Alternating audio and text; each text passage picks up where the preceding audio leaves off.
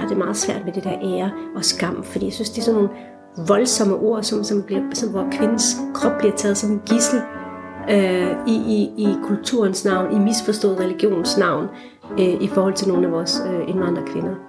Det der med, at det ikke er fuldt, hvis du gør det og det, eller skammer du dig ikke? Åh, oh, jeg kan slet ikke have de der ord. Og kvinderne, der bærer skam. Ja, det kan jeg, kan, jeg, kan, jeg får sådan helt, altså alle hårene rejser sig, når jeg hører de der ord, fordi det er så, det, det er sådan en, altså det, det er faktisk at kontrollere kvinder med ord, med så magtfulde, dominante ord. Og, og det er ikke fordi, det er noget specifikt for vores, øh, for vores indvandrerkvinder. Vi har faktisk også oplevet den gennem tiden i historien i, i, den, dan, i den danske øh, kontekst, og den, den findes også i, i, i den kristne kultur, men heldigvis er den blevet mindre og, og meget, meget mindre, men, men den er der et eller andet sted. Velkommen til podcasten Ligestilling Nu om struktur, om køn, om mangfoldighed, om ansvar, om kvindekamp, om ligeværd, kønsroller, sundhed, feminisme, lønkamp, ligeløn, privilegier, sexisme. Ligestilling nu. En podcast af Line Gæsø. Hildis, tusind tak, fordi jeg måtte komme. Det er dejligt, du vil være med i min podcast. Tak, fordi jeg måtte. Jeg har glædet mig til det. Det har jeg også. Det er rigtig dejligt at være her, også i denne her ramme hjemme hos dig. Vil du fortælle lidt om, hvem du er? Præsentere mm. dig selv. Ja, Jamen, jeg hedder Gildes Akdogan, og som navnet øh, som indikerer, så har jeg nogle rødder, som ikke er helt danske. Selvom jeg føler mig 100% danske, så er det øh, øh, tyrkisk baggrund. Jeg har tyrkisk-kurdisk baggrund. Øh, min historie er sådan egentlig meget ens med mange af de andre indvandringshistorier, forstået på den måde, at øh, min mor kom til Danmark. Eller den er anderledes på den måde, det var min mor, der kom til Danmark først, og så hentede hun min far efterfølgende. Men ellers en klassisk indvandrerhistorie, hvor min mor kommer og arbejder i Esbjerg i fiskefabrikken, og det gør min far også. Og så, da fabrikken lukker, så starter de deres egen virksomhed, øh, deres egen lille grønhandlerbutik, Øh, og det er så der, hvor det meste af min teenage øh, øh hvad hedder det, periode foregår. Øh, så jeg voksede op i Esbjerg, øh, og har stadigvæk en meget rodfæstet identitet i det jyske, og, og i, i selvfølgelig Esbjerg. Øh, og boede i Aarhus og studerede i Aarhus. Øh, jeg har det statskundskab.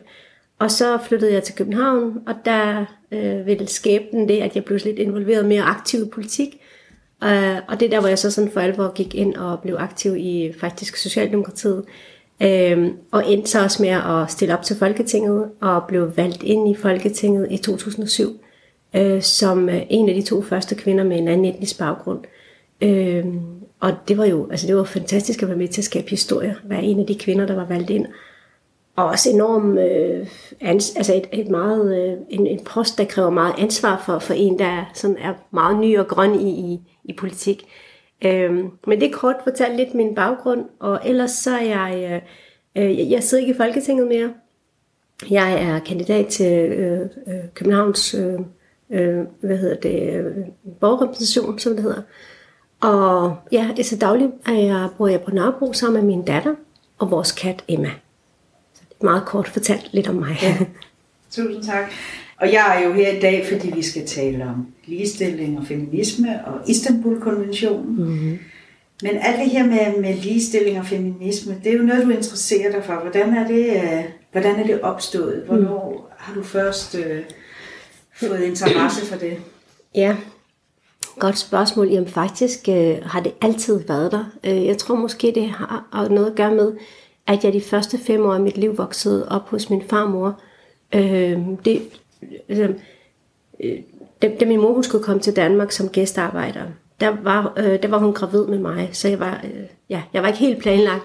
Men hun tog jo ikke bare tage mig med til et land, hun ikke rigtig kendte, fordi hun vidste godt, hun skulle arbejde, øh, måske 24-7.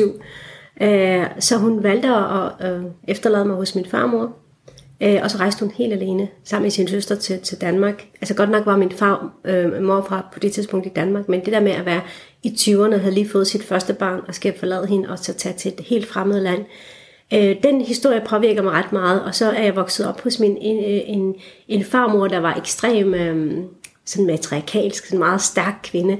Altså hun var analfabet, men styrede hele husholdningen og øh, hvad hedder det, priserne med kornene, øh, der skulle sælges. Øh, det, det, det styrede hun benhårdt.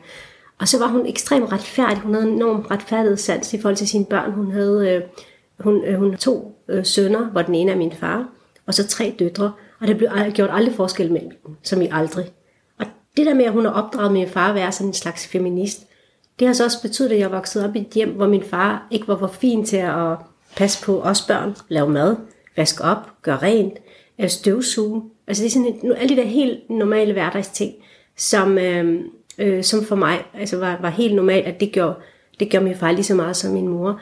Øh, og når jeg så sådan kom ud, ud i verden, skulle jeg til at sige, og egentlig fandt ud af, at sådan en veluddannet, moderne mand måske ikke altid tog det for givet, at, at han skulle også tage sin del af, af opvasken. Det var faktisk lidt af et kulturschok for mig. Øh, og det lyder lidt mærkeligt, fordi der er mange, der måske ikke lige forbinder den der sådan meget ligestillede hjem med et indvandrerhjem, men ikke desto mindre var det, der var, der var gældende hos os. Og det er det stadigvæk, altså når jeg tager hjem til mine forældre, så øh, hvis min mor lige sidder og, og laver et eller andet, sådan, de der flad, øh, fladbrøds ting, så kan min far stå der og bage, øh, hvad hedder det, bage den på, på, på panden. Øh, eller hvis hun står og laver et eller andet, så, så rører han rundt i noget andet. Så, så det er, for mig er det jo ligestilling. Og det er ikke fordi, det skal være sådan 50-50, og sådan at man sidder millimeter og måler det. Men at være vokset op i et hjem, hvor, hvor det netop alle tager en del af ansvaret. Øh, og at der ikke bliver gjort forskel på, om, øh, om det er mig eller min lillebror.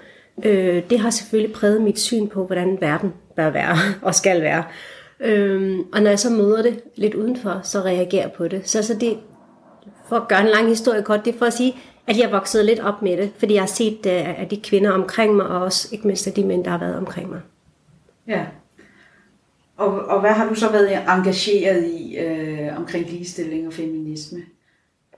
Det har været mange ting. Det har været øh, først og fremmest øh, repræsentation. Altså øh, det der med, at man skal kunne... Altså jeg har den her parole, jeg altid nævner. Øh, hvis du kan se det, så kan, det også, så kan du også blive det.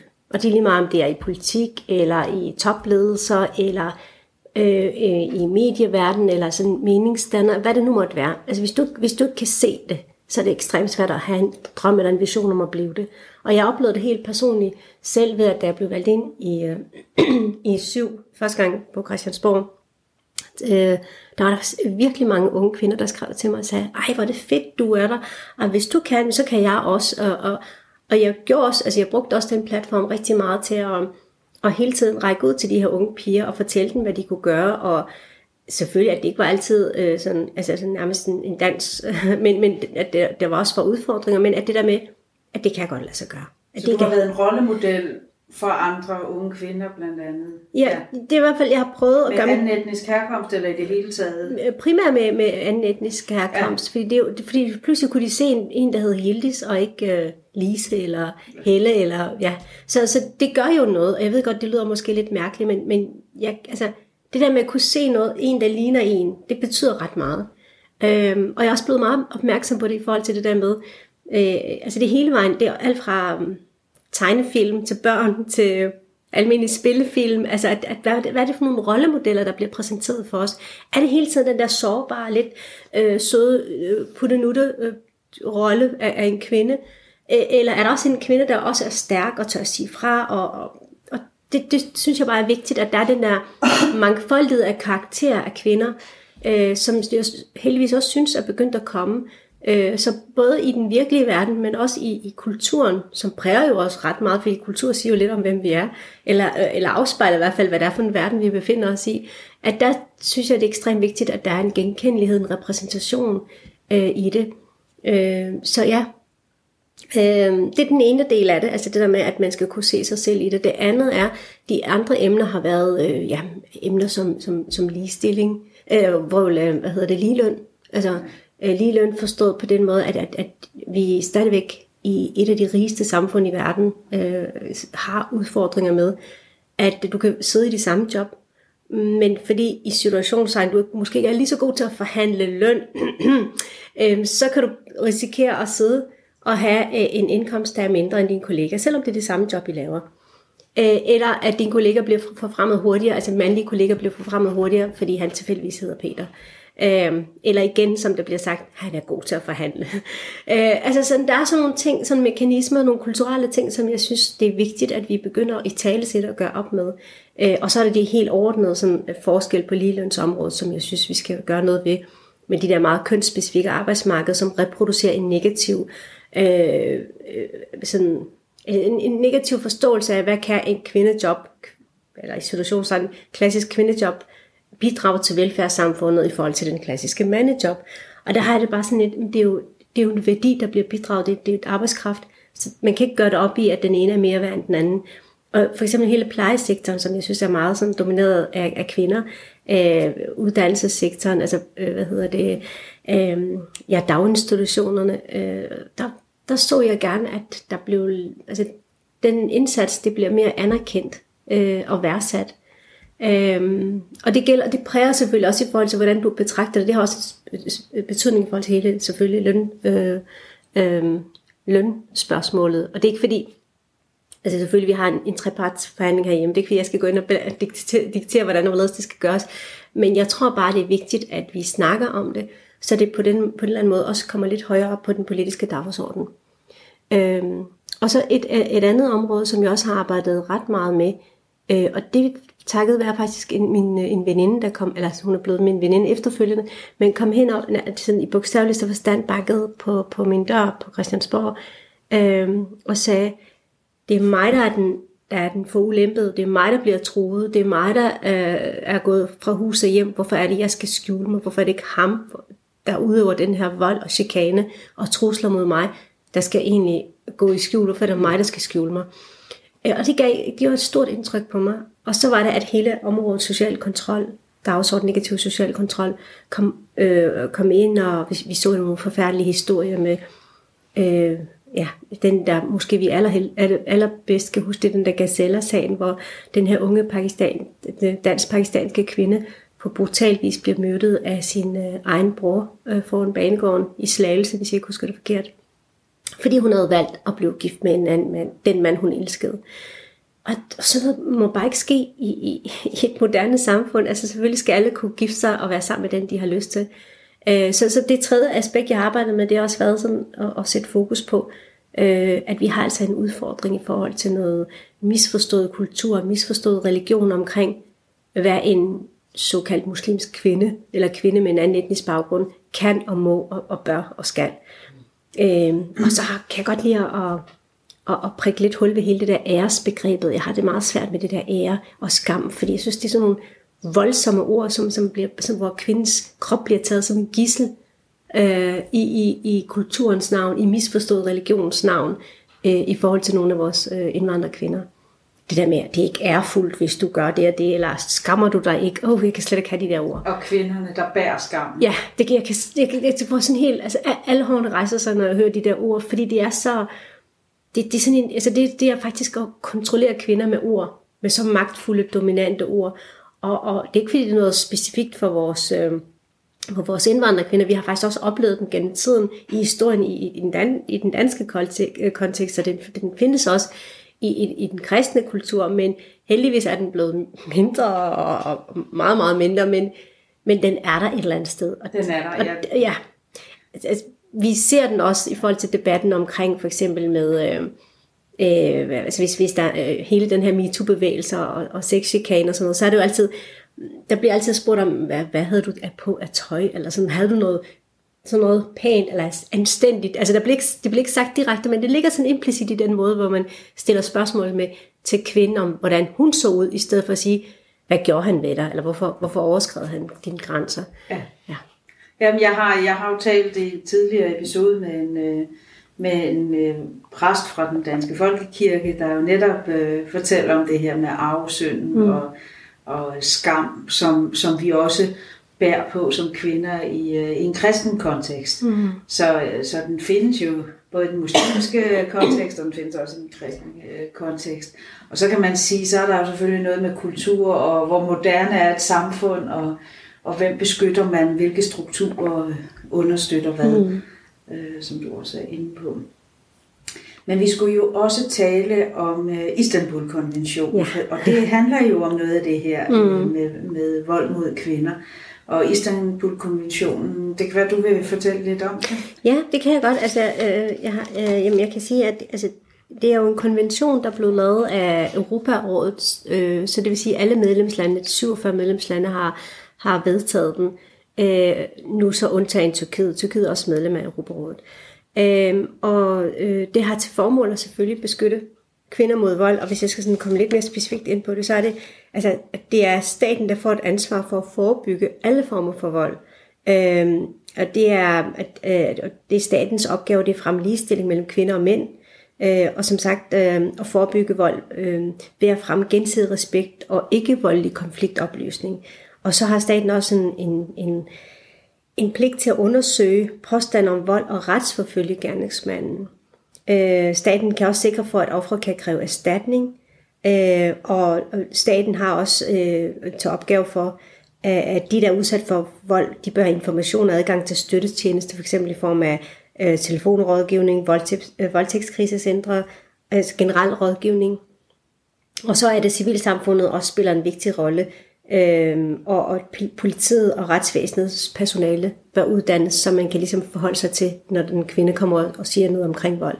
Det er sådan meget kort fortalt lidt sådan grund, øh, øh, øh, hvad hedder det, punkterne i Istanbul-konventionen. Øh, men, men det der med bare, at vi har den her konvention, og den faktisk fyldte 10 år for lige et par dage siden, øh, siger jo lidt også om, hvor, hvor langt egentlig, øh, altså, hvor langt vi er nået. Fordi øh, jeg vil sige, at sådan en konvention burde have været øh, samtidig med, da Europarådet blev stiftet. Øh, men det er først for 10 år siden, der blev stiftet, og, og, og, og, og medlemsstaterne har, har så øh, godkendt den.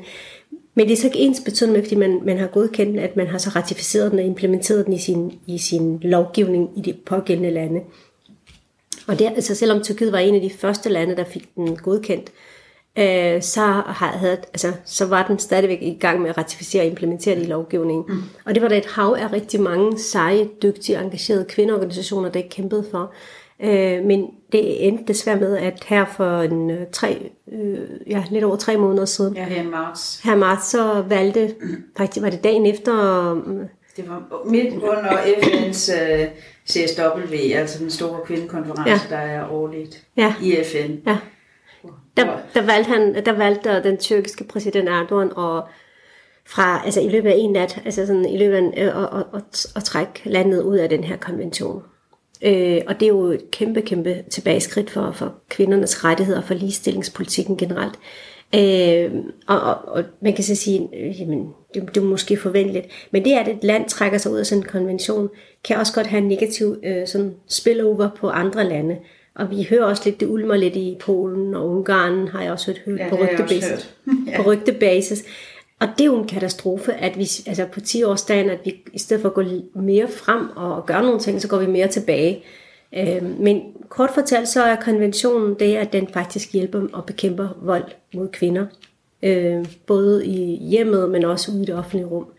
Øh, og det er i hvert fald det, der er formålet med den. Og den burde udbredes meget mere, og egentlig ikke øh, ja, ignoreres, som Nej. nogle lande gør. Og det er, det er tankevækkende, kan man sige, at den kun er 10 år gammel. Altså, det, er, det, det burde jo være en menneskeret at leve, uanset om man er mand, kvinde eller barn. Fuldstændig. At leve udenfor. Ja. Øhm, og det, og det, den burde jo have været, som du siger, den burde, det burde have været 50 årsdagen for, ja. for det, eller noget den du. Ja. Øh, og det er det desværre ikke, og, og, og øh, det vi ser i Tyrkiet og andre steder, det er jo, der går man jo nærmest baglæns. Mm rigtig meget baglands, øh, Line. Det er, altså det går helt ondt i mit øh, kvindehjerte at se så mange kvinder øh, været udsat. Øh, altså det, og det hænger også igen med, den, hvad det er for en kultur, du er med til at fremme som statsleder.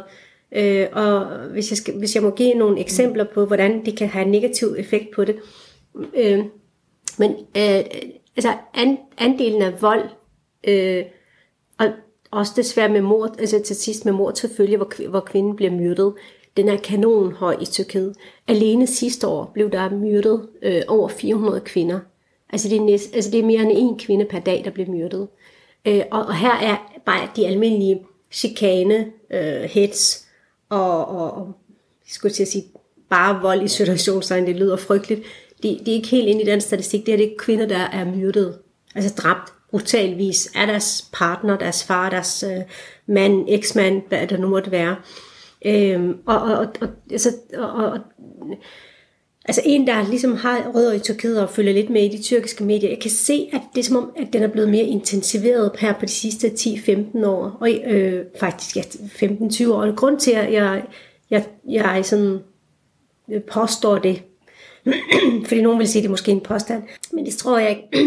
men det der er i det, det er, at øh, når statsledere går ud og faktisk siger, en kvinde, der øh, ikke får tre børn, er ikke en rigtig kvinde. Eller en kvinde, der kun dyrker sin karriere, er en halv kvinde. En kvinde er den pæneste pynt i sit hjem. En kvinde, der bærer for meget rød læbestift, er øh, ikke en anstændig kvinde. En kvinde, der går nedringet, er ikke en anstændig kvinde. En gravid kvinde øh, må helst ikke gå for meget rundt og vise sin mave. Det er ikke, det er ikke anstændigt. Øhm, øh, en kvinde, der øh, udbrød eller en høj latter ude i det offentlige rum, øh, burde skamme sig, er ikke en anstændig. Altså, det, det her det er nogle eksempler, som er blevet sagt af ministre, højstående embedsmænd, offentlige personer, øh, som på en eller anden måde repræsenterer eller er beslægtet med, med, med regeringen, den nuværende regering. Øh, og, og det er klart, hvis du som ung mand hele tiden hører det her med, en kvinde, hun er egentlig bare, bare i situationstegn, en pynt, det bedste pynt i hjemmet, det, det er kvinden. Hun skal være mor, hun skal føde. Øh, det er ikke så godt, hun arbejder, fordi det, det er ikke så godt anset. Altså det der med, at hun, hun kun har den funktion, det er at reproducere og være pynt, og helst ikke grine for meget, fordi så er det, hun ødelægger ligesom billedet.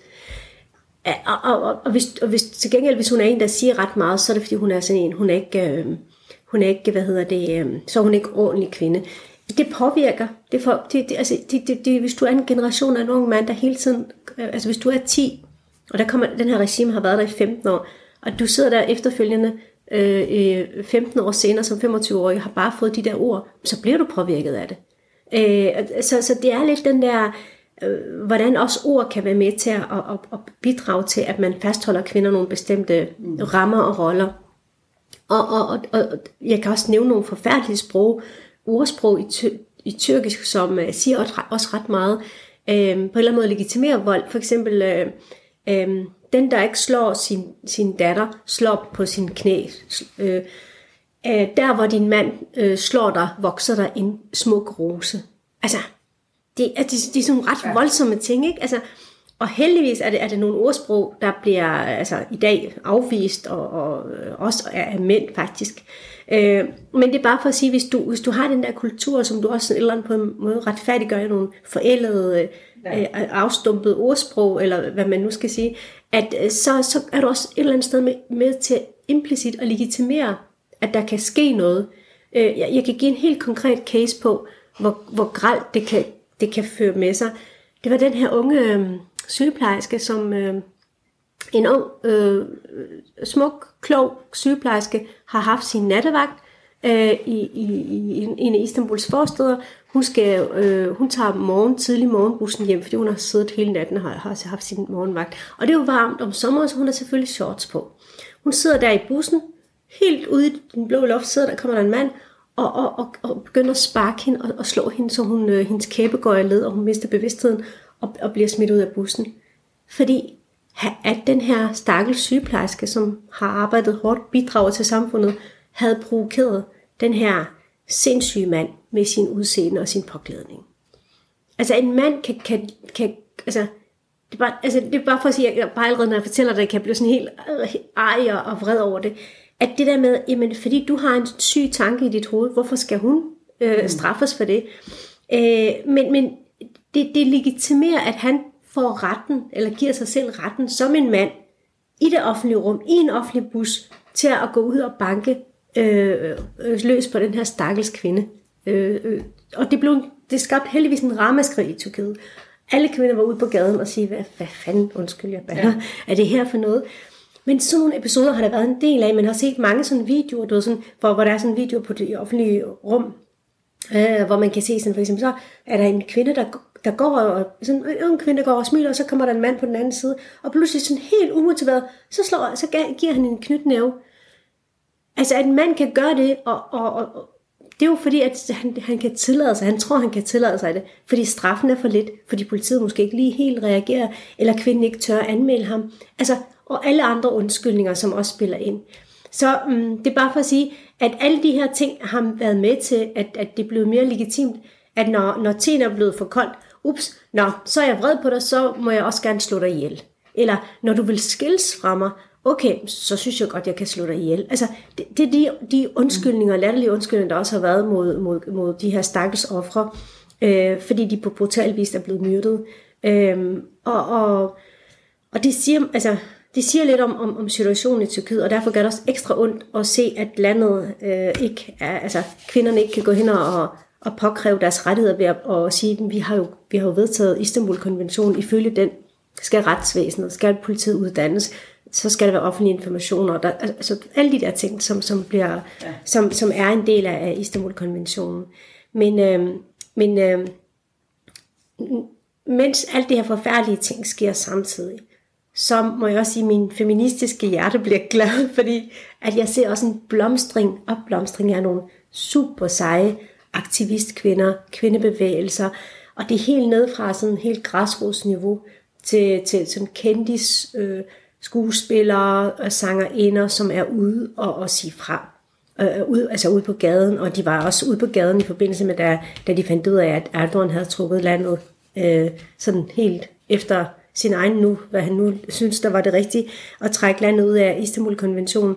Og de er stadigvæk ude på gaden, gader og stræder, og de protesterer stadigvæk.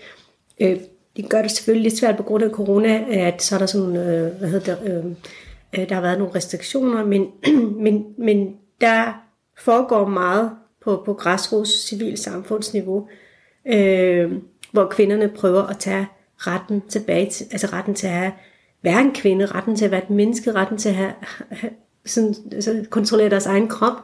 Øhm, og, og jeg ønsker virkelig inderligt, at vi er solidariske med dem og prøver at støtte dem og, og hjælpe dem. Og du, du kender det selv, du er selv meget aktiv også i det, altså i det, på det europæiske niveau, og ved også, hvad der foregår. Men jeg vil ønske, at vi kunne råbe det meget højere op, fordi det er så vigtig en dagsorden. Og jeg vil faktisk ønske, at vi som land, altså Danmark, kunne gå lidt for os på det her front at det var det, vi blev kendt for i, i det internationale. Det ved jeg ikke, hvad siger du? jo, men jeg er helt enig. Jeg vil også ønske, at vi råbte meget, meget højere. Altså, øh, altså vi sidder jo selvfølgelig i øh, kvindeorganisationerne i hele Europa, øh, og også øh, både, hvad skal man sige, de gamle og etablerede og velfinansierede, støttede af regeringer og EU, men også nye øh, som bliver dannet på kryds og tværs. Øh, jeg er selv kommet ind i en her i sidste uge, øh, hvor, hvor også, det her er jo ikke kun kvinderne, der bliver ramt, det er jo hele LGBT-samfundet, der bliver ramt også. For retten til egen krop er jo, øh, er jo også noget, man kæmper med, mm. øh, både når man øh, er homoseksuel, men også når man er transperson. Selvfølgelig. Øhm, og, det, øh, og det giver selvfølgelig nogle dønninger øh, rundt, og jeg kan se, der sker meget på græsrodsniveau og, øh, og også på EU-plan. Mm. Øhm, og jeg håber, at, øh, at Danmark også vil sende et meget, meget stærkt signal øh, om, at det her er ikke, det er ikke i orden. Mm. Altså vi er jo selv, øh, man kan sige, vi er jo ikke perfekte i det her. Vi har jo selv problematikker omkring øh, i Danmark omkring vold mod kvinder og ja. øh, og det, øh, altså, en del af Istanbul-konventionen er jo også, øh, at vi fik en samtykkelovgivning. Mm. Det, det er jo inde under den paraply, og det fik vi jo først i år. Ja. Så, så vi er jo ikke dem, der er hurtigst uh, til at implementere mm. det her. Der er også lang vej for os. Men, uh, men det er klart, uh, det skal helst ikke gå baglæns, mm. den her udvikling. Mm. Fordi vold mod kvinder er vi nødt til, altså vi er nødt til at beskytte. Det er jo, det er jo, det er jo vores mødre og ja. Ja. vores... Uh, øh, veninder og vores døtre og så videre. Ja, ikke? Ja. Øh, Men, og, og helt enig, også, at, at, altså, jeg, jeg tror, jeg nævnte for dig, at jeg her øh, de sidste stykke tid har øh, sådan brugt meget tid på at studere lidt øh, Tyrkiet og tyrkiske, de, de nye tyrkiske kulturer, altså i form af, af serier og, og film. Um, og det, det, det, der også sådan, øh, giver mig lidt håb, det er, at, øh, at nogle af de mest populære serier, der kører lige, lige nu i Tyrkiet, det er faktisk nogle serier, der har på en eller anden måde centralt øh, øh, emner som, som vold mod kvinder, øh, altså øh, både fysisk vold, psykisk vold, øh, overgreb af børn, vold mod børn, Øh, ja, altså sådan meget sådan, lidt mere de der lidt skæve eksistenser, og mange af de der roller er spillet, ikke er kun sådan meget, meget sådan supermodel øh, lignende typer, men faktisk også lidt mere modne kvinder, øh, som øh, jeg synes øh, er et eller andet sted også befriende, fordi det øh, er igen, hvor man også sådan bryder lidt den der med, at, altså, ja, kvinder, øh, altså alle kvinder er smukke i alle aldre, og, og, og at det ikke, at man ikke kun skal være mellem øh, 25 og, og 35 for at kunne, kunne have en karriere, men man kan faktisk godt have en karriere også som 45 plus, hvor den ene af dem spiller for eksempel. Øhm, men en af de, øh, og, og nogle af de, de, de mest populære serier, de er faktisk baseret på nogle bøger af en psykiater, øh, som så efterfølgende selvfølgelig øh, med inspiration fra de ting, hun har oplevet gennem tiden med, sin, med sine patienter, skrevet de her bøger, som var meget populære, og nogle af bøgerne er så blevet filmatiseret og lavet om til serier. Men, men det er meget øh, fantastisk at se, at, at, at det, nu er det pludselig blevet mere, altså der er flere og flere, for eksempel nogle af, af, af kvinderne i nogle af scenerne, øh, så foregår der sådan en samtale, der hedder, øh, er du, altså, der er den her store søster, øh, som er politibetjent og meget bekymret for sin lille søster, øh, og hun kommer sent hjem, så siger hun, øh, du må aldrig komme så sent hjem, uden at du fortæller mig, at hvor du er henne. Er du klar over, bare du har den der t-shirt på, kan, kan være en undskyldning for en mand til at voldtage dig, eller øh, udsætte dig mod, for vold. Det ser jeg jo hver eneste dag på gaderne, siger hun så, ikke? Og det kan godt være, det lyder lidt, men, men den der, det, det er et budskab, som får, sådan, altså, som får lov til at sådan, øh, få en kædereaktion ude på de sociale medier, hvor kvinderne diskuterer det, siger, det er jo rigtigt. Mm. Altså, ens t-shirt kan være anledning til, eller en undskyldning for et eller andet sindssygt mand pludselig overfalder dig.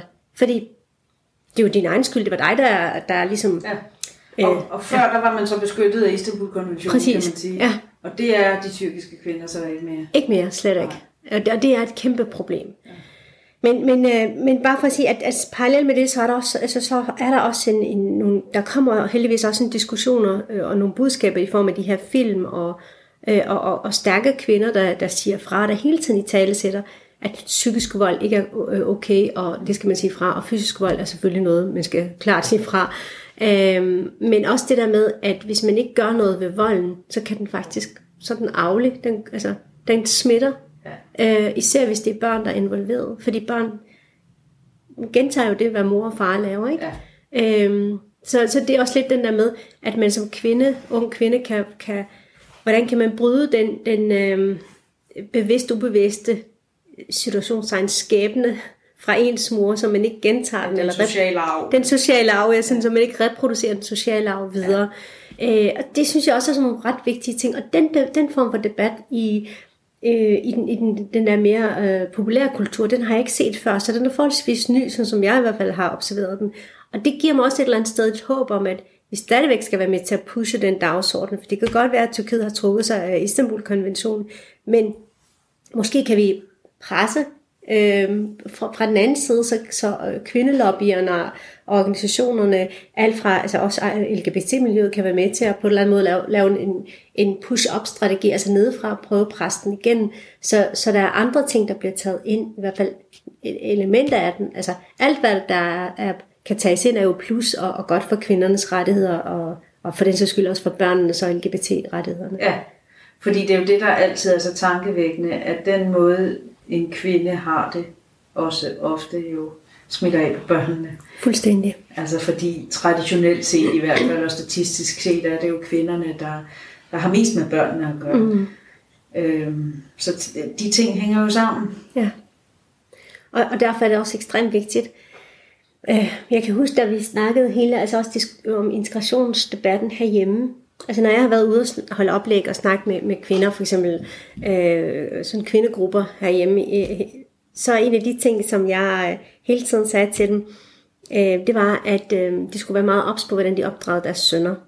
Øh, fordi i, i den mere sådan, og det er selvfølgelig meget generaliseret opsat, øh, men det er bare for ligesom at understrege lidt forskellen mellem den opdragelsesmønstret i den sådan muslimske, traditionelle, og den mere sådan klassisk danske opdragelsesmønster, det er jo, at øh, man plejer at sige, at det er sådan lidt ligesom en, en, en trekant. Altså, Øh, I Danmark er det sådan, at jo, jo, jo, jo, jo, jo lille barnet er, jo mere er man omkring den og passer den, og stille og roligt, så gradvist så udvider man rammerne og, og giver frihed, jo, jo ældre barnet bliver. Og når barnet er 18, eller der er 18-årig selvstændig barn, og ung person, så, så, så, er den mynd, så er barnet myndig, eller den unge er myndig, og så kan han eller hun selv gøre, hvad, hvad han eller hun har lyst til. I den muslimske er det faktisk lidt det omvendte, eller den sådan mellemøstlige, det er, at det er den omvendte trekant, det er nærmest en pyramide. Det, og det betyder, at øh, når, når barnet er lille, så får han eller hun lov til alt, altså som i alt. Og jo ældre barnet bliver, for eksempel når, når den er 12 eller 13 og op omkring de der teenage, så er der pludselig, så bliver rammerne skærpet og skærmet, og der kommer flere og flere regler. Og, og til sidst så er det sådan helt op i spids, så er der nærmest nogle ting, man slet ikke må. Især hvis man er en kvinde, eller en ung kvinde. Og, og, og, øh, og nogle gange, så, så er det som om, at hos nogle familier, så gælder den der pyramide kun for pigerne, og ikke så meget for drengene. Øh, og der plejer jeg altid at sige, især hvis når jeg har været, for eksempel da jeg sad på Christiansborg, så havde jeg tit nogle kvindegrupper på besøg, og jeg viste dem rundt og fortalte om demokratiet, og, og viste dem grundloven, og hvornår kvinderne fik valgret osv. Øh, og så var det altid min kvinderne, altså nogle af møderne sagde, ej, hvor det, hvor det, hvor det fantastisk, jeg vil også ønske, at min datter øh, kunne gøre det. Så siger jeg, det kan hun også godt, men, men det, det I skal huske på, det er, at, at, øh, at I giver dem samme muligheder. Altså når din datter for eksempel kommer hjem fra skole, er det det første, du gør ved hende, er det, er det at sige, øh, Nå, kom og sæt dig ned øh, og lad os lige snakke, eller siger du, smid lige tasken, kom lige ud og hjælp mig ud i køkkenet. Og så griner de, så siger, jeg siger, hun skal komme ud og hjælpe mig ud i køkkenet. Jeg siger, fint nok, hvad siger du, når din søn kommer hjem? Ah, han, så smider han skoen, og så går han ind og lægger sig på sofaen med benene op og, og, og siger, at jeg skal give ham et glas vand. Jeg siger, fint, næste gang, så byt lige rollerne.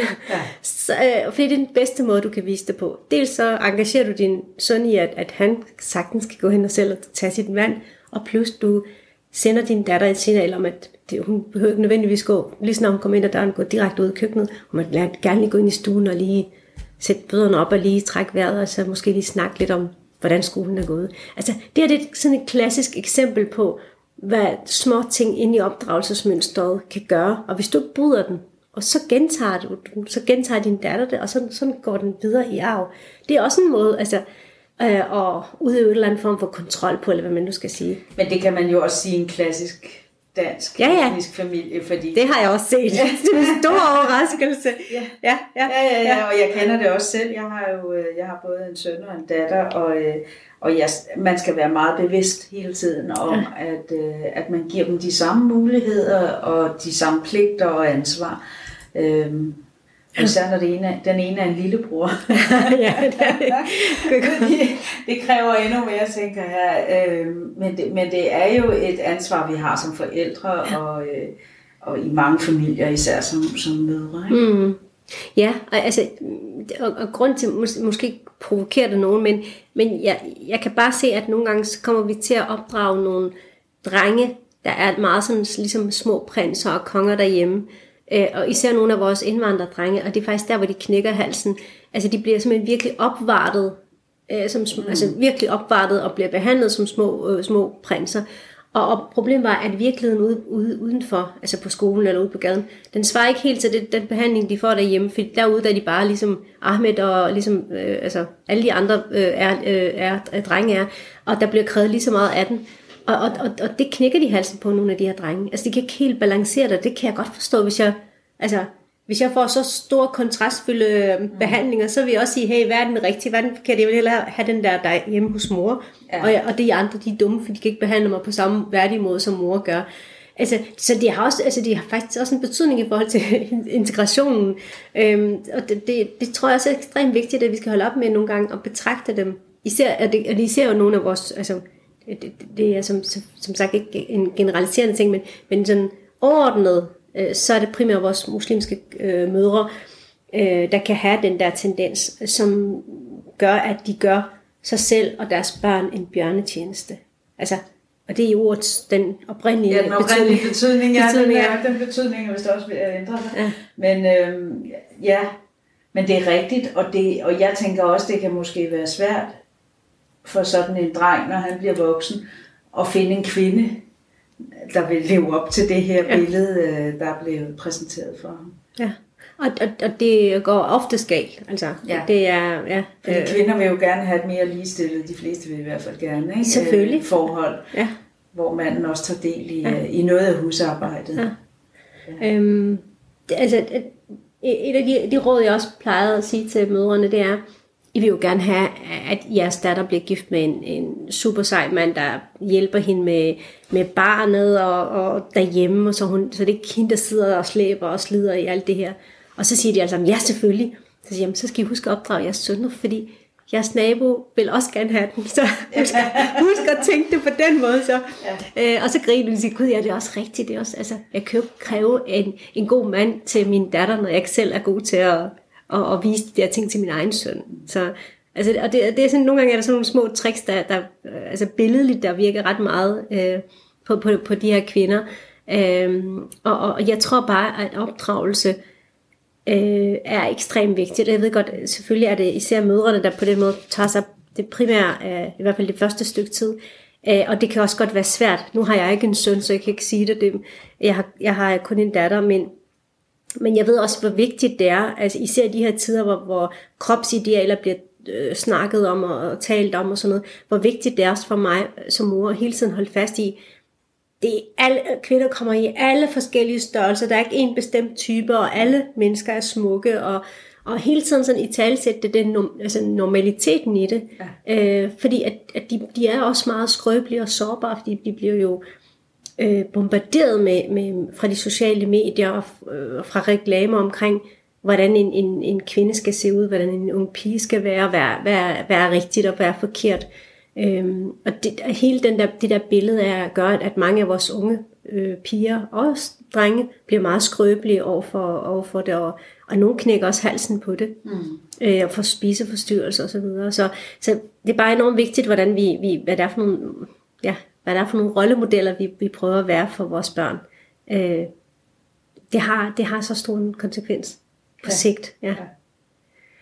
ja. Øhm, jeg, kan, jeg, jeg kan lige øh, give fortælle en sjov ting her. I, hvornår var det i forgårs? Øhm, jeg kan huske, det var et eller andet, vi, vi sad og så... Øh, øh, vi sad og så noget øh, på tv, og så sagde min datter, ej mor, hvor er det irriterende. Hvorfor skal, hvorfor skal kvinder altid være så svage i det der? Hvorfor skal de se ud, som om de er så sådan sårbare og, og, og ikke så stærke?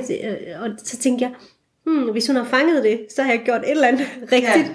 Fordi jeg tænker, hvis hun kan som 9-årig se, at kvinder er ikke kun svage og, og sårbare, øh, så, så, er det, så er det egentlig, så, så har man gjort lidt af sin opgave som, som kvinde. At, nej, kvinder er altså også ret stærke, og de kan også godt mange ting. Ja. Øhm, øh, ligesom det der med, med øh, hun kom hjem en dag og var meget, meget vred og sagde, jamen, du siger altid, at der ikke findes pigefarver og drengefarver, men jeg har fået at vide af en af hendes klassekammerat, at, at blå var nu engang en drengefarve. Og så sagde han, det kan da godt være, han synes, det er det, men du kan da bare sige, det er forkert. så, altså det der med at holde fast i, at, at der findes ikke nogen drengefarver og pigefarver. Nogle farver er måske, at der, kan man bedre lide end andre, men det er ikke en drengefarve eller en pigefarve. Altså, det er virkelig nogle gange helt dernede, ja. at vi skal snakke i, i talsætte det. Jeg kan rigtig godt lide denne her, altså det du fortæller her med, at altså der er jo selvfølgelig, det er godt, der kommer nogle modreaktioner, det er godt, der er nogen, der går på gader og stræder og aktivisme osv., men at der egentlig også er en, en aktivisme, man kan gøre selv ja. i hjemmene og i opdragelsen indad til. Ja. Som ikke er øh, at, at gå op og ned ad gaderne med banner, men simpelthen måske på den lange bane jo virker mindst lige så godt. Helt, altså, jeg, altså jeg tror på, at al forandring starter først og fremmest helt ind, ind i din egen lille bitte, øh, altså ind i hjemmet, i hjemmets fire vægge.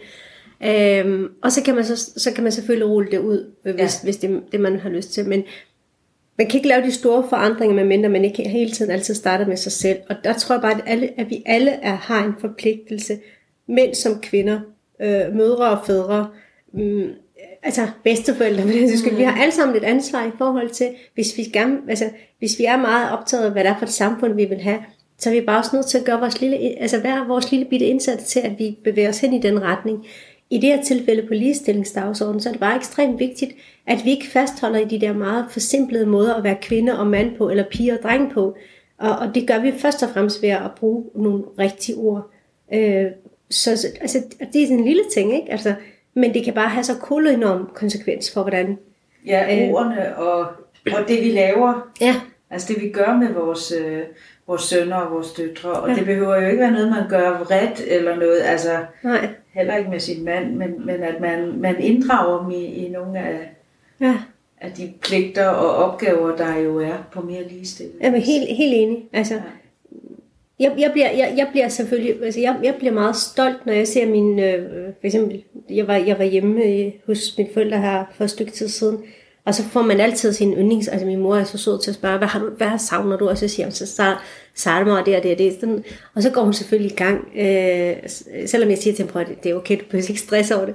Men det er bare, for mig er det en fryd, når jeg så kommer hjem, så siger min mor, jeg har lavet det her, og så siger min far, og jeg har lavet det her. Så, lidt, så står der, okay, de, de smager godt begge to, ikke? Altså, men det der med, så ved jeg, at de, har, at de har stået sammen der i køkkenet og været fælles om de forskellige ting.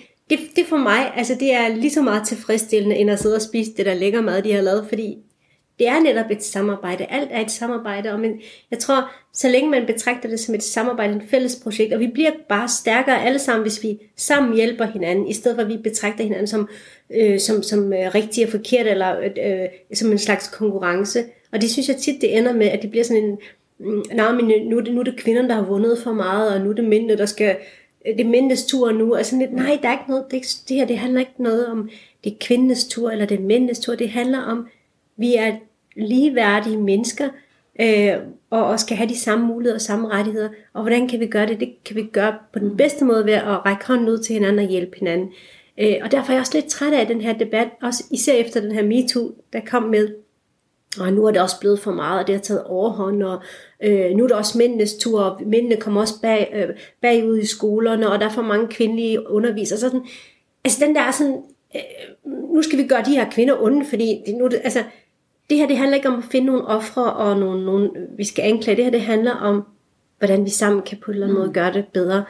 Øh, og jeg tror, så, så, så, så snart vi vender det om til, at det her det er en positiv ting for os, for os altså begge køn, eller for alle, øh, fordi det er jo kun i to køn, men, men for alle, så tror jeg, vi når et ret, øh, altså, øh, et ret godt øh, sådan stykke vej hen imod mere reel ligestilling.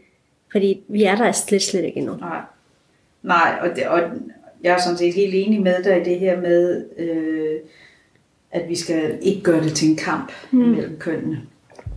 For der er ingen, der vinder ved det. Slet ikke, vi taber alle sammen ved det. Altså hvis, lige så snart vi gør det til en enten eller, så, så, bliver det, så bliver det et kæmpe stort problem for os. Og jeg bestræber mig altid på at fortælle det, når jeg snakker om, øh, øh når jeg snakker med nogle af mine mandlige øh, kollegaer, eller også nogle kvinder, som synes, de, åh, oh, det der feminisme, det er sådan noget, uh. øh, hvad jeg siger, det, det handler ikke om, om at kvinderne skal øh, være, øh, altså, dominere verden, eller tage magten over det. Det handler bare om at, det skal, vi bor i et demokrati, et demokrati er der nogle reelle muligheder, og der er vi bare ikke endnu. Og hvordan kan vi skabe det, så det kan blive det til, til, til, til, til et samfund, hvor vi alle sammen føler, at vi er lige værd og har lige muligheder. Og, altså, i, i ordets bogstaveligste forstand lige muligheder. Ja.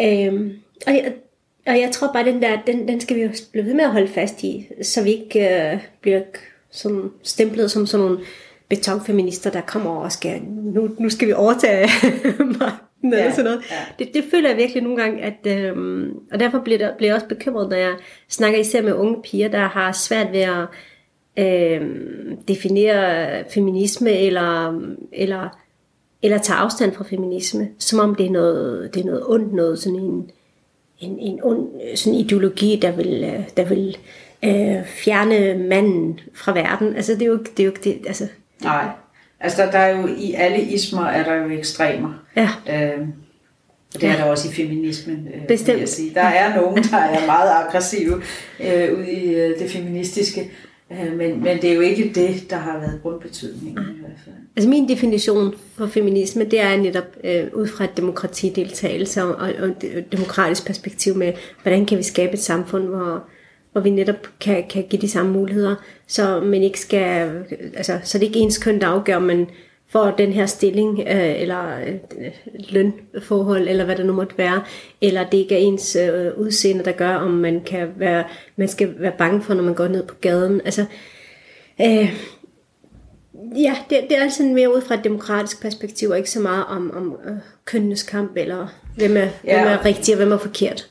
Så kan man sige, at der er jo nogle strukturer i, øh, i vores samfund, som ikke understøtter det feminine, kan man sige. Ja. Og, og som, som der er behov for at blive styrket, så det understøtter det feminine i langt højere grad, end ja. det gør i dag. Fordi det, det, det er, og især har været sådan, at hvis man som kvinde skulle gøre sig gældende, øh, få magten, den politiske magt, eller i, øh, i en organisation, i et firma, direktørstilling osv., så blev det på mændenes præmisser. Mm. Så skal man som kvinde gå på kompromis med nogle af de øh, ting, man måske ellers øh, skulle. Og det skal nogle mænd jo selvfølgelig også, men, men, øh, men der kunne jeg i hvert fald godt tænke mig at se, at, struktur, at vi kunne forandre strukturerne, så de blev blødt lidt op, ja. og der blev plads til, til at være direktør på en anden måde, mm. eller statsminister på en anden måde, eller, ja. altså så man ja. ligesom kunne få... Øh, Den der rummelighed, ja. ja. ja. Men jeg er helt enig. Altså, øh, jeg kan huske, øh, og det, det fortæller jeg nogle gange lidt omkring det der med stereotyper, og hvordan, hvordan man bliver mødt. Men jeg kan huske, øh, i min første valgperiode, øh, øh, altså jeg, jeg kan godt lide at gå i Øh, nederdel og sådan have lidt det der vil måske for nogen, altså, det kan defineres som noget feminint tøj, selvom det var faktisk en sort jakke og en sort nederdel, og så jeg havde bare sådan en rød top på. Øh, og, og, og jeg, jeg kan også godt lide til tider at have make på. Øh, men øh, øh, jeg kan huske, der, det var en uge efter, jeg, havde valgt, jeg var valgt ind i Folketinget, og stadigvæk ny, og stadigvæk meget sådan, du øh, påvirket af det hele, fordi jeg var sådan, jeg tænkte, wow, hvor er det privilegeret, hvor er jeg privilegeret, hvor er det her fantastisk. Øh, og så gik jeg rundt der på, i vandrehallen på Christiansborg, jeg havde, et æble i hånden, meget symbol, når jeg sad og altså, jeg spiste, fordi jeg nåede ikke frokost, så jeg skulle lige have et eller andet sukker. Så jeg spiste det her æble, mens jeg gik rundt, og så mødte jeg en kollega, og så smilte jeg lidt. Og så kom personen hen imod mig og sagde, prøv at du skal lade være med at smile så meget. Du vil ikke blive taget alvorligt, hvis du smiler så meget. Okay. Viskede personen til mig. Og jeg glemmer det aldrig. Altså det er en scene, der var... Forestil dig, du, du er helt ny, og du er sådan, du tænker, fedt, jeg skal være med til at forandre verden. Og det første, du får at vide efter en uge, det er, du må ikke smile så meget. Altså, hvad det kan ødelægge af, hos en ung kvinde, ja. det var jeg jo dengang. øhm, og det kan godt være, at, at jeg, jeg, jeg tror et eller andet sted, så påvirkede det mig ret meget, fordi jeg tænkte, det kan da ikke passe, at man ikke skal smile. Og jeg, jeg er en, der smiler ret meget. Ja. Øh, at, at det er det, der ligesom er det afgørende faktor for, om man bliver taget alvorligt eller ej. Øh, og sådan nogle ting, det kan altså ret, øh, ja, det er sådan noget, der kan gå hen og ødelægge ret meget. Øh, fordi at man er, man er vant til en bestemt type af, af, af politikere. Og, og jeg har det sådan lidt, nej, vi bør ikke alle sammen have sådan noget helt samlet hår og stramt knold, og gå rundt kun i sort i sort, øh, og, og se sådan sur ud, eller tale sådan, sådan øh, og slet ikke sådan vise tegn på mimik, at så, så vi nogle bedre politikere, eller nogle mere alvorlige politikere, eller kan blive taget mere seriøst. Det synes jeg vil være rigtig, rigtig synd. Øh, men heldigvis er der, altså, øh, den, den er blevet brudt, men jeg kan bare huske, det gjorde et stort indtryk på mig dengang. Ikke positivt. Nej, men det kan jeg godt forstå, og jeg, jeg tænker faktisk tit over det, øh, at der er mange, der ikke smiler på billeder og sådan noget, mm. mange kvinder. Ja. Hvor, hvor, øh, hvor jeg tror, det er en tendens, der er på vej lige nu, ja. at man for at blive taget alvorligt, ja. tror, at man ikke må smile på et billede. Ja. Ja. Øhm, og selvfølgelig er der jo alvorlige sager, hvor det vil være upassende at sidde og smile, mm. øh, men, men, øh, men når man hilser på hinanden på gangen, så bør man vel smile, og jeg tænker også, at et lille smil på et billede gør vel heller ikke noget, i forhold til, at man bliver taget alvorligt. Ja. Men det er, øh, altså, og generelt bare det at smile til folk, altså, ja. så er det ikke en invitation til, hey, du må gerne komme og rave på mig, eller noget Nej. andet. Men altså, så faktisk lige køre i den anden ekstreme, ja. men det er bare for at sige, at, at det, det, det, det er også, altså, det er også noget meget fastlåste billede af. Og et eller andet sted synes jeg ikke, den, den er lidt den er så langt væk fra det, jeg startede med at sige, i forhold til for eksempel, hvordan politikere kan påvirke øh, stemningen og kulturen i et land. For eksempel det der med, med, med, med eksemplerne med, at øh, hvis du smiler for, hvis du slår et højt latter op, så er du ikke en, så er du en uanstændig kvinde. Ja, ikke? Altså, ja. altså hvis landets toppolitikere siger det i det offentlige rum, Øh, og, og i, i Danmark, der kommer en kollega hen og siger sådan noget til mig. Altså, det er jo egentlig ikke så langt væk fra hinanden, vel? det er det altså, det er jo to vidt forskellige lande, to vidt forskellige kulturer og modeller, men, men mentaliteten er... Men der er rigtig mange paralleller. Altså, det er jo... Øh, altså, man kan jo... Matador er altid et godt, øh, det er et godt eksempel at trække frem, fordi det jo viser en verden fra... Øh, jeg tror, Matador begynder fra for omkring 100 år siden, og så kører det jo en 20-30 år derhen Mm. Og, og der er det her med, øh, man måtte jo heller ikke være gravid og gå på arbejde, for man må ikke vise den der mave frem, men det er også uanstændigt. Ja. Så, så man kan sige, at den danske, i det danske samfund og den danske kultur kender vi jo godt det her, eller den kristne kultur. Ja. Det er bare noget, der er blevet gjort op med Ja. igennem, altså især i efterkrigstiden. Ja. Men, øh, men, men vi kender det jo godt. Ja. Altså, Ja, ja. Og, vi skal, og det gælder jo også alt andet, for eksempel med tørklæder. Vi har også haft tørklæder på i Danmark, Mm. Ja, ja, jo, og altså- kyser og Ja, ja. Fanø, altså øh, fanikerne, øh, kvindernes, den traditionelle... alle folkedragter har, har man haft kyse på, og man måtte ikke vise håret, hvis man var ugift. Ja. Det skulle jo skjules, hvis man var gift, måtte man, måtte man vise pandehår. Ja. Så, så vi har haft de samme, øh, hvad skal man sige, normer Ja. i vores kultur også.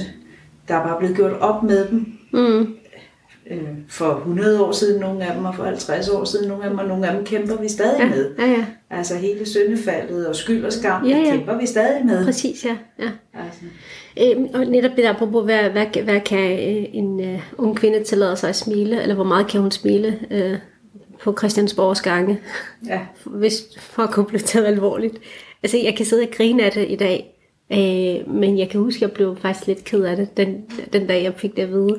Og, jeg, og jeg fik, jeg fik, altså, og, det, og jeg kan sige det i sådan lidt i, i, i, i harm i dag, men øh, det, det, jeg blev lidt flov over det. Altså, så, så personen fik egentlig den følelse frem i mig, at jeg havde gjort noget forkert. Ja. Øh, og så gik jeg tilbage på mit kontor og tænkte, at nu, shit, altså, hvad skal jeg gøre? Og, "Nå, så må jeg se lidt mere og sådan streng ud.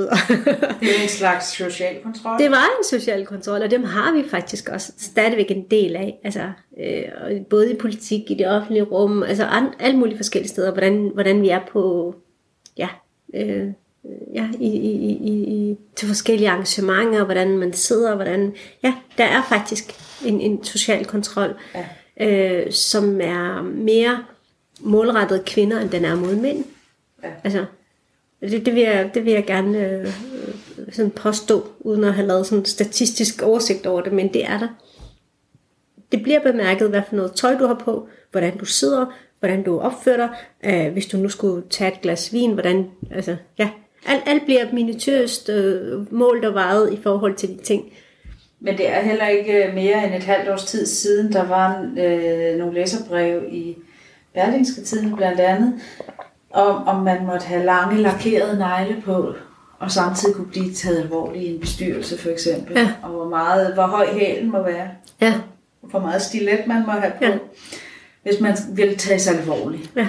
Og det var en kvinde, der skrev, øh, skrev om det. Mm, mm, Og det, altså, og det ligger der, der ligger selvfølgelig en diskussion i alt det her. Ja, Ja, ikke? ja. Altså, hvor må man komme i bikini til et bestyrelsesmøde, mm, eller i, ja, ja, ja. hvad er dresscoden, når Ja, ja, ja. man går ind i sådan et rum. Men, men, øh, men hvis vi skal ud og diskutere farven på neglene, mener jeg, vi er gået for langt, mm. eller højden på hælene. mm, mm. Altså, Ja, alt for langt. Alt, alt for langt. Og så er det igen, jeg, tænker, gud, men i nogle andre sådan semidemokratiske regimer diskuterer de også kvindens læbestift. Altså, og i Danmark burde vi altså være lidt længere, lidt mere frem end det der. Ja. Meget mere frem end det der. Altså, det, fordi du vil aldrig diskutere mandens slips, farve på mandens slips, eller om hans øh, skæg er du ved, sådan på, sådan på en bestemt måde, eller en, et eller andet. Altså, udseende hos en mand vil du ikke gøre det på samme måde. Du vil ikke i talsætte det på samme måde. Men vi er også inde i det her med, hvad er det for nogle rammer? Måske er der brug for lidt flere farver og lidt mere spral ind i nogle af de her Bestyr. bestyrelseslokaler. Det synes jeg jo. Jeg synes, Ja. det er vel, det, mangfoldighed, Ja. det er fremtiden. Problemet er, at Danmark har ikke opdaget det endnu. Eller Nej. vil ikke opdage det. Altså, hvis man, man i enhver bestyrelse, i enhver sådan topledelse, generelt i en bestemt arbejdsplads, også i, i, i de politiske partier, altså alle ligner hinanden. Altså, det er de samme typer briller, det er de samme typer kjoler, eller hvad hvad hedder det, jakkesæt, eller skjorter. Og jeg synes bare, det er, det er så ærgerligt, at der ikke er lidt plads til netop den der den, den lidt skæve type. Der er heller ikke så meget plads til den skæve type af politikere mere. Det kan du også se på Christiansborg. Altså, at det bliver mere og mere sådan samme, sådan lidt mainstreamet. Øh, fordi at øh, kulturen har ændret sig dertil. Og det synes jeg er en øh, rigtig, rigtig ærgerligt. Øh, både for, for mangfoldighedens skyld, men faktisk også for demokratiet. Mm. Fordi det, jeg synes, det ikke er gavnligt for demokratiet, hvis der ikke er mere pluralisme. Øh, hvis der ikke er lidt mere øh, en, en, en, ja, en, en bred repræsentation, men vi, vi alle ligner hinanden og opfører os på samme måde, og går i de samme steder og kender de samme folk. Ja. Det bliver for indspist for mig, og det bliver for meget øh, ja, ukreativt også. Øh, Tusind tak, uh, Hjeldis. Det var Selv rigtig tak. spændende at tale med dig. Er der noget, du her til sidst vil uh, tilføje eller komme ind på? hmm. Så noget, vi ikke har... Nej, ikke, ikke, ikke andet end at jeg synes, øh, jeg synes det er ekstremt vigtigt, øh, især for, øh, for vores unge piger, øh, at de ikke skal, øh, at de, ikke skal være bange for at tale om ligestilling øh, eller eller snakke om, øh, altså, øh, diskutere ordet feminisme. Øh, fordi jeg tror, hvis de bliver så bekymrede og bange for det, så øh, tror jeg, de gør sig selv en bjørnetjeneste. Øh, og så skal de ikke tage alle de rettigheder, der er blevet taget i, i, gennem tiden for givet. Fordi, øh, eller jeg hørte lige øh, den meget kendte øh, forfatter Elif Shafaks tale i anledning af 10-året for, for Istanbul-konventionen, hvor hun sagde, øh, selv i demokratier har vi tendens til at tage nogle rettigheder for givet, men det skal vi ikke, fordi øh, tendensen kan meget hurtigt bøje over i nogle andre ting. Ja. Så hvis jeg skulle sådan komme med en sådan lidt en slutappel, så vil jeg opfordre alle unge kvinder til at være meget bevidste om, hvad der er for nogle rettigheder, der er blevet kæmpet øh, igennem tiden. Øh, og det er ikke nødvendigvis noget, som skal tages for givet. Øh, så, og hvis man øh, netop ikke øh, tager det for givet, så ved man også, det er noget, man stadigvæk skal kæmpe for at holde fast i. Ja. Så det, ja, husk, husk nu, det, der er nogen, der har kæmpet det, og der skal kæmpes stadigvæk. Ja. Tusind tak. Selv tak.